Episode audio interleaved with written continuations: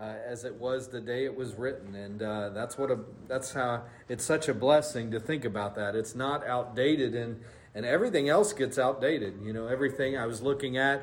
Um, whenever a big rule uh, changes and, and kind of the area compliance I'm in, I have to kind of look at it, read it, uh, and then kind of make a summary of what's changed and everything else. And one of the ones I was looking at today, uh, my summary was they said that they they put out an initial rule and they kind of rushed it and didn't have everything, and now they're uh, filling in the blanks of what they didn't catch the first time. And I thought well, my goodness, aren't you glad God didn't have to do that? He doesn't have to come out with a more, uh, a better set or, or, or, make some changes or everything else. I'm thankful for that. I'm glad uh, our God, He, this word is pure, it's preserved, it's true, it's error free, uh, and it is the word of life, and I'm thankful for that. But Isaiah 44, uh, we're actually going to kind of look at the whole chapter. We're not going to go every verse by verse, but I, I want to look at some different things because I think it shows us something uh, uh, something tonight, and we'll we'll learn from the Lord. But uh, uh, so we'll start out with prayer. Lord, we thank you for your word tonight. Thank you for its truth, and Lord, I'm glad uh, that you've given us the word in our language that we can understand. And Lord, I I pray that as we get into the Bible tonight, Lord, I pray that the Holy Spirit would touch our hearts, our minds. Lord, give us wisdom. Lord, help us to see the truth in your word, and Lord, how it is true in this life, whether uh, it is followed or Lord, whether it's rejected and, and rebelled against. Lord, see, show us the truth of what's going on, that, Lord, it will lead us closer to you. Lord, we thank you for all things, and in Jesus' name we pray, and amen. amen. So, here in uh, uh, chapter 44 of Isaiah, it deals a lot with graven images, and uh, we'll talk about that and idols a little bit and everything, but I think it shows us something that I believe even uh, is true today, even though uh, a lot of the ways the idols are made and, and worshipped and everything aren't the same. That has changed, but I, but I, I still believe we can find a lot of truth here. So the first couple verses we're going to look at, uh, it, right at the beginning, it says, Yet now hear, O Jacob, my servant, in Israel, whom I have chosen. He is reminding them right off the bat, uh, this is to Israel, this is to Judah, God's chosen people. He's,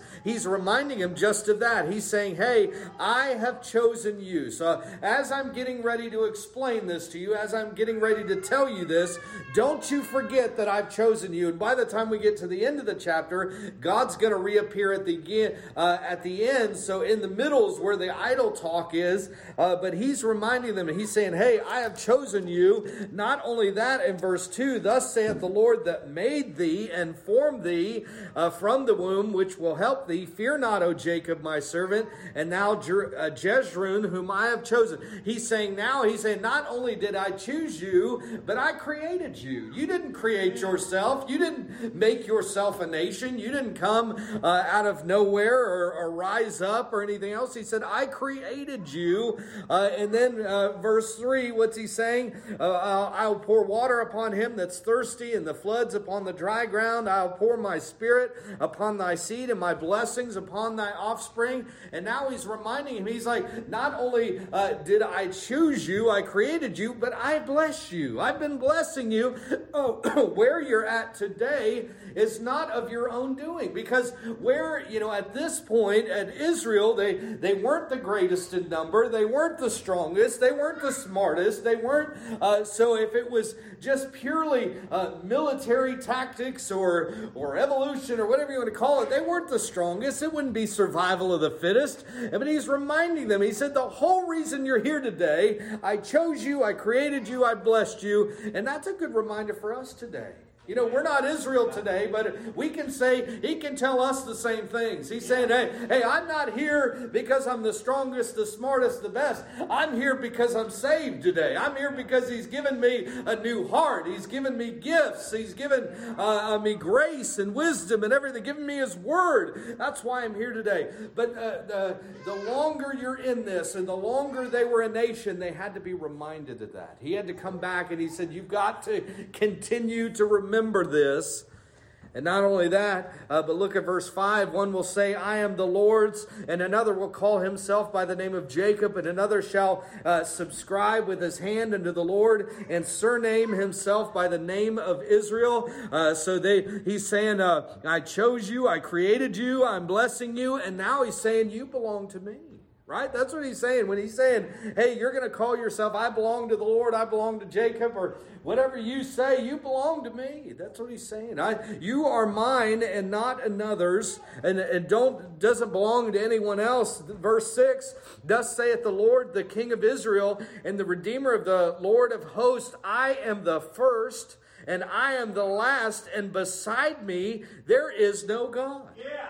Capital G. There's only one right? There's no competition. And that's what he's telling them right here. There's no other God than our God. I, I like this part in verse 7 and who, this is God speaking, as I shall call and shall declare it and set an order for me, since I appointed the ancient people and the things that are coming and shall come, let them show unto them. What he's saying right here is basically he's saying, hey, uh, I've created things right? I created this thing. Not only did I create you as a nation, I created everything. And who am I going to call on as a witness for you to see that I created everything? There's no one I can call. Right? That's what God's saying. Because what he's what he's getting at here, there's only one God and it's me. I created everything, so who else am I going to call before creation to look at it and say, "Yep, I watched God do that." Right. There's nobody. That's what he's saying. No other God, no person, nobody. No other God was there. Verse 8 Fear ye not, neither be afraid. Have I not told thee from that time and have declared it? Uh, ye are even my witness. Is there a God beside me? Yea, there is no God. I know not any. this is what the Lord's saying. Again, like I was saying, that He did it, He was there. And here's the thing who's the witness? We are the witness, right? Because we believe it. We, we get in the Bible. We read what it says. We proclaim it. We believe that the Bible's true, and the Bible says God created it. Uh, he stepped out of nothing, right? He came from nothing. Uh, he was always there. Uh, the Word was made flesh and dwelt among us. That same one that created everything, and without Him was not anything made that was made. Jesus Christ. He created everything. And He's like, Don't be afraid. I told you it. I declared it. I've told you in my Word, and you're a witness. Is there a God beside me? The answer is no. There is no God. The, the funny thing, I like the end. He says, I know not any. You know what God's saying? I've never met another God. That's what he's saying. I don't know another God. If there was another God, surely I would know him. But I don't know him. There isn't any. We haven't been introduced. He's not aware of any. And it sounds funny, but think of this world. How many gods exist in this world? How many? I looked it up today on a website called, and I found uh, the first thing Google sent me to Psychology Today. I'm sure they're an authority on a lot of things, but anyway, they said that there's at least 18,000 different gods, goddesses, various animals, objects that have been worshiped by humans over time. I don't think that number is big enough. Right? 18,000, it doesn't seem big enough to me because every group has created their own, a bunch of them have created their own sets. They have all kinds. But then it makes you wonder. I would ask this psychology today Do you ever wonder why there are so many? Why are there that many? Why does every culture worship something? Why do they all create things? Why do they all name things? Why do they all, a bunch of them say this is the God of this and the God of that? Why do they all do it across time, across cultures, uh, ones that never talk to each other? Why do they have similar ones with different names? Why? Is it an accident? Is it? Oh, I know what it is. Psychology today, what would they say? It's evolution, right? Because we all evolved. Well, I would ask psychology today this question what about worshiping a God makes you survive? In fact, I think it's the opposite, right? If you're going to put your time and effort and submit to something, you're less strong than somebody who doesn't. So it wouldn't be evolution, right? In fact, Christians gave their lives for this. It's not survival of the fittest. So it's not evolution. It's because of creator. Right? You know what the Bible answers the question for us? It's not an accident. Revelation 4 11, I have it later in my notes, but I'll read it now. Thou art worthy, O Lord, to receive glory and honor and power, for thou, thou hast created all things, and for thy pleasure they are and were created. This world does not like that, but it's the truth. The reason why this world has created all these gods and everything else, and they create idols today that aren't necessarily statues, but they create all of these things is because we were designed by our Creator, God, to worship Him. And if we won't worship Him, we will worship something else. And we see that every day, right? We see it over and over again. It is true. So then, that's verses 1 through 8, that first section. And then from verse 9 and for quite a few verses after this, uh, it starts talking about those that would make these graven images or idols or statues. And, and I, I want to look at a couple things from it. And, and like I said before, uh, you've heard me say an idol does not have to be a statue. It can, but it's much more than that. Anything that you put before God becomes your idol. It becomes that. And you can put yourself, you yourself can become an idol. And I feel like that's the most popular idol today uh, in our society in the, in the United States is we worship ourselves is what ends up happening a lot of times. But, uh, but look what he's saying uh, right here in verse 9. They that make a graven image are all of them vanity, and their delectable things shall not profit, and they are their own witnesses. They see not nor know they that they may be ashamed. Do you see what he's saying? They're all vanity. Every single one, all 18,000 and every other one they haven't figured out yet, and all the ones they've forgotten, and all the ones yet to be invented, they're all vanity. I remember Solomon was told us about vanity empty, unsatisfying, doesn't help you, it's nothing. Yet, why has mankind made 18,000 of them? Because they're trying to fill a void that only God can fill. That's what they're trying to do, and it's not working. Because they'll create, see, if it worked, they could create one, but it's not working. That's why they got 18,000 of them over and over again.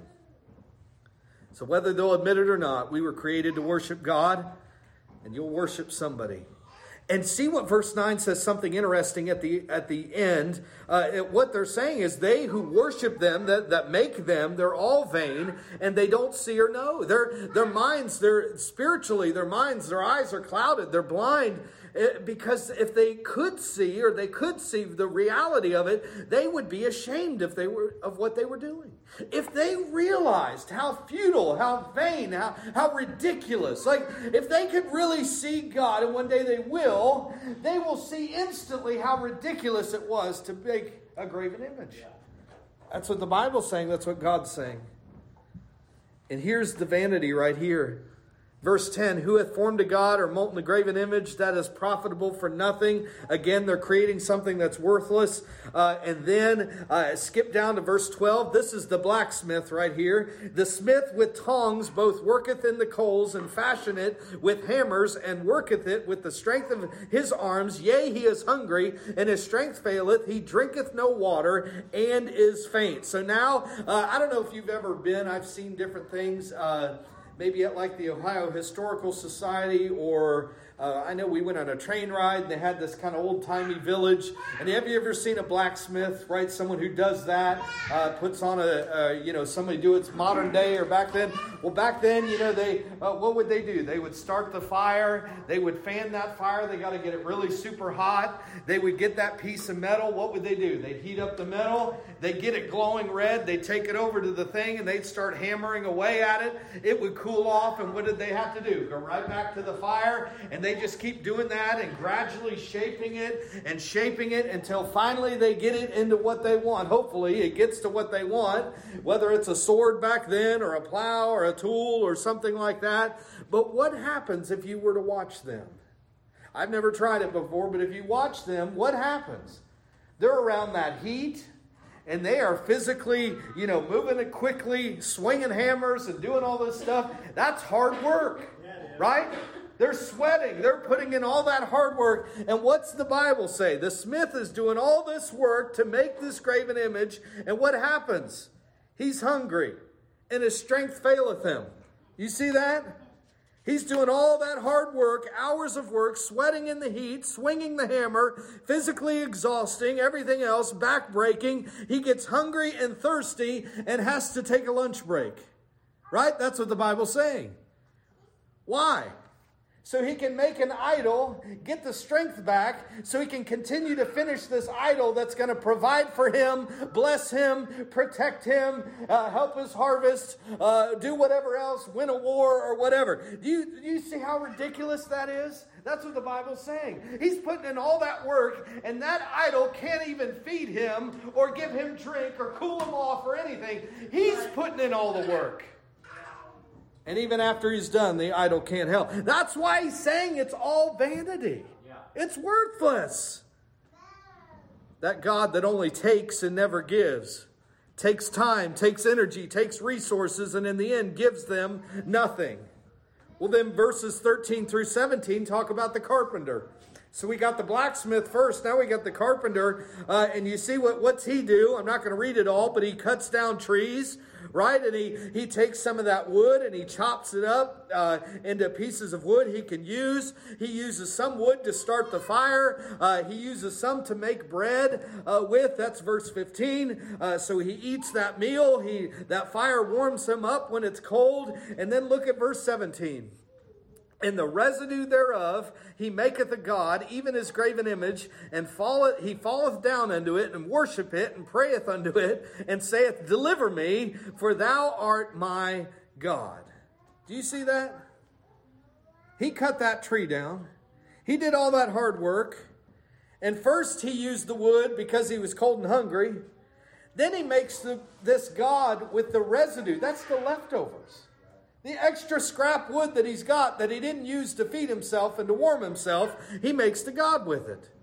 And then he falls down and worships it and prays to it and says, Deliver me, for thou art my God. That dead piece of a tree the carpenter now cut down is now his God. That's ridiculous. That's what the Bible says. He should be ashamed of that. That's ridiculous. That wood he cut and carried and carved is not going to deliver him. It's going to own him. And then verse 19, how ridiculous is it at the end? Shall I fall down to the stock of a tree? Right? A dead piece of wood. You know, only our God can take a dead piece of wood and free a nation with it. They can't, they'll take a dead piece of wood and they can't do anything with it. It'll rule over them. Remember Moses took that staff and God used it to part the Red Sea. That's our God. Their God can't do that. Verse 20 He feedeth on ashes. I mean, if you just think about that picture, what a nasty thing. At the end of the fire, you've got the ashes. Imagine taking a spoonful of it and eating it. Uh, there would it would taste nasty, right? There'd be absolutely no nourishment there. But he says that's the equivalent of you serving this God. I mean, that's what he's saying. you this is it. There's no spiritual nourishment. There's nothing, no satisfaction to bowing down. But look at verse 21. Here's where God turns it and says, Remember these, O Jacob and Israel. You see what he's saying? He's saying, You remember this. Remember how I've explained to you how ridiculous it is to bow down to something the blacksmith made, or the carpenter made, or the, the goldsmith made, or anyone else has made. Uh, remember what I have said. Remember how ridiculous this is when I explain it to you, because you, Israel, are going to be continually tempted to fall into this. The people that are around you, the Canaanites in the land, they bow down to these things. They have their own gods, men's idols. The Egyptians have their own God, all these different ones. Don't you forget how vain it is. And we can fast forward to today. And you know what? There are people today that will save up all their life they will get into a plane one time in a year. They'll fly halfway across the world. They'll go to this place for their pilgrimage. Uh, they'll, they'll spend these uh, uh, untold amounts of money. They'll travel into the country. Uh, they'll get to this place, and on the last day, they'll go into this great mosque, and they will come in, and there is a black rock in the middle, and they will walk around that thing seven times and try to get as close as they can to either touch it or kiss it and then they'll go home. And you think, what a waste that is, right? They spent all that money to come see that rock that can't feed them, that can't clothe them, that can't help them. It doesn't get them any closer to God, yet they do it. Millions. Have you seen pictures? You can't even count how many are doing it year after year. Because some prophet that's dead told them to do that. Right? And we can we can all agree with that. That's ridiculous. Why would you do that? That's vain. But what about our idols? The Bible's trying to get us to step back and see any idol you ever have is just as ridiculous, right? Whatever it is. Maybe you didn't build it, but somebody built it. Maybe you didn't invent it, but somebody else did, but maybe you did invent it. Either way, and it doesn't have to be a statue, it could be anything. It could be anything, and that's what he's saying. He's telling Israel, I don't want you to forget. And what's he saying? Remember these things. And then after that, basically, he's going to say, because you need to remember me. Right. right? Remember me. I'm the one. I'm the one that's not vain.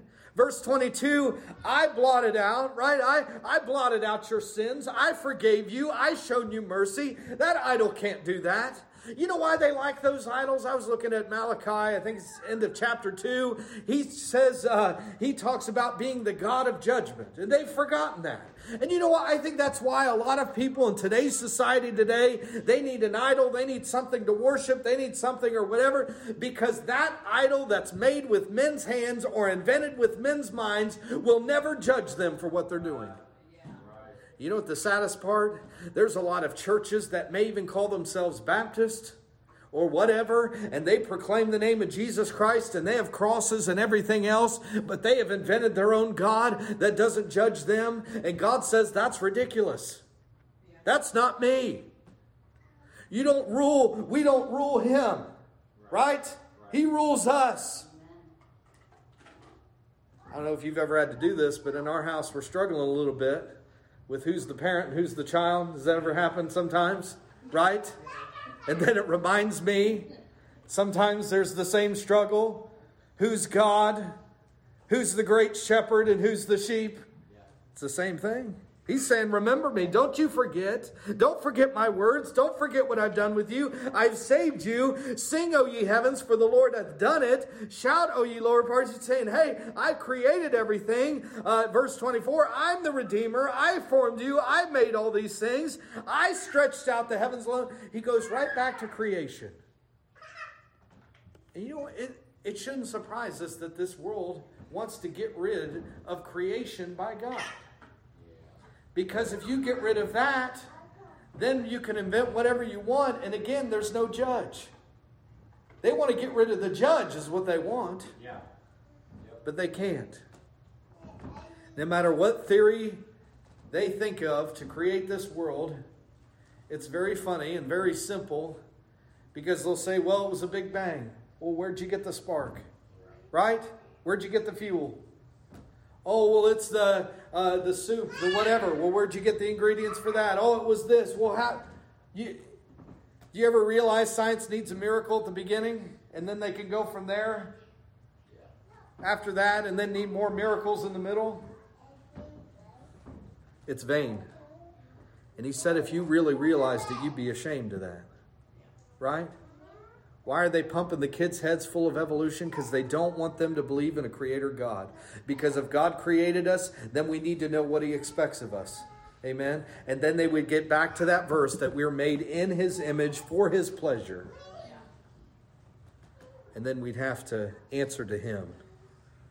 But our God, I'm glad he's telling them to remember. He's telling us to remember. I didn't put the verse in here, but I like the verse where it says, They have eyes and they see not, hands they touch not, ears they hear not, you know, and everything else. I'm glad our God is the opposite. He sees us where we're at. He can. His arm is not too short that he can't save. Uh, he hears when he call uh, when we call on him in prayer. He is there. He's alive. He's real. We don't have to dust him off and clean him off. He dusted us, us off when we fall. He's cleaned us up. Uh, he is our God. He feeds us when he's uh, when we're hungry. Uh, he's the fountain of living water. He is everything that these idols aren't. And this is what we need to proclaim to this world but he's saying, just like he told Israel and Judah, remember because you will be tempted over and over again. I believe we've got to have the same reminder as well. We will be tempted not with the Canaanite Baal, but we're tempted with other things. We're tempted with the TV, the phone, everything else, tempted with career, tempted with goals and ambitions,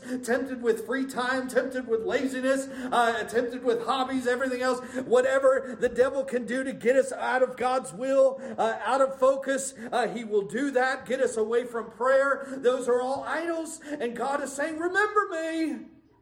The TV never helped you when you were down, right? That's right. Right? That piece of paper on the wall never directed you, right? Oh, might have helped me get a career, but I'm telling you what, it didn't tell me what was right and wrong. It was in spite of it a lot of times. I'm glad we have a God that's real. Amen. Amen. I'm glad I don't have to spend time, energy, and effort to make God better or make God at all. He's spending time and energy and patience and love and grace on me and you to make us better. That's our God, and He's real. I don't have to go to where He's at and touch a rock that he touched. I'm glad that rock is Jesus Christ Amen. and he touched me. That's the real God. All right, we're going to open up the altar.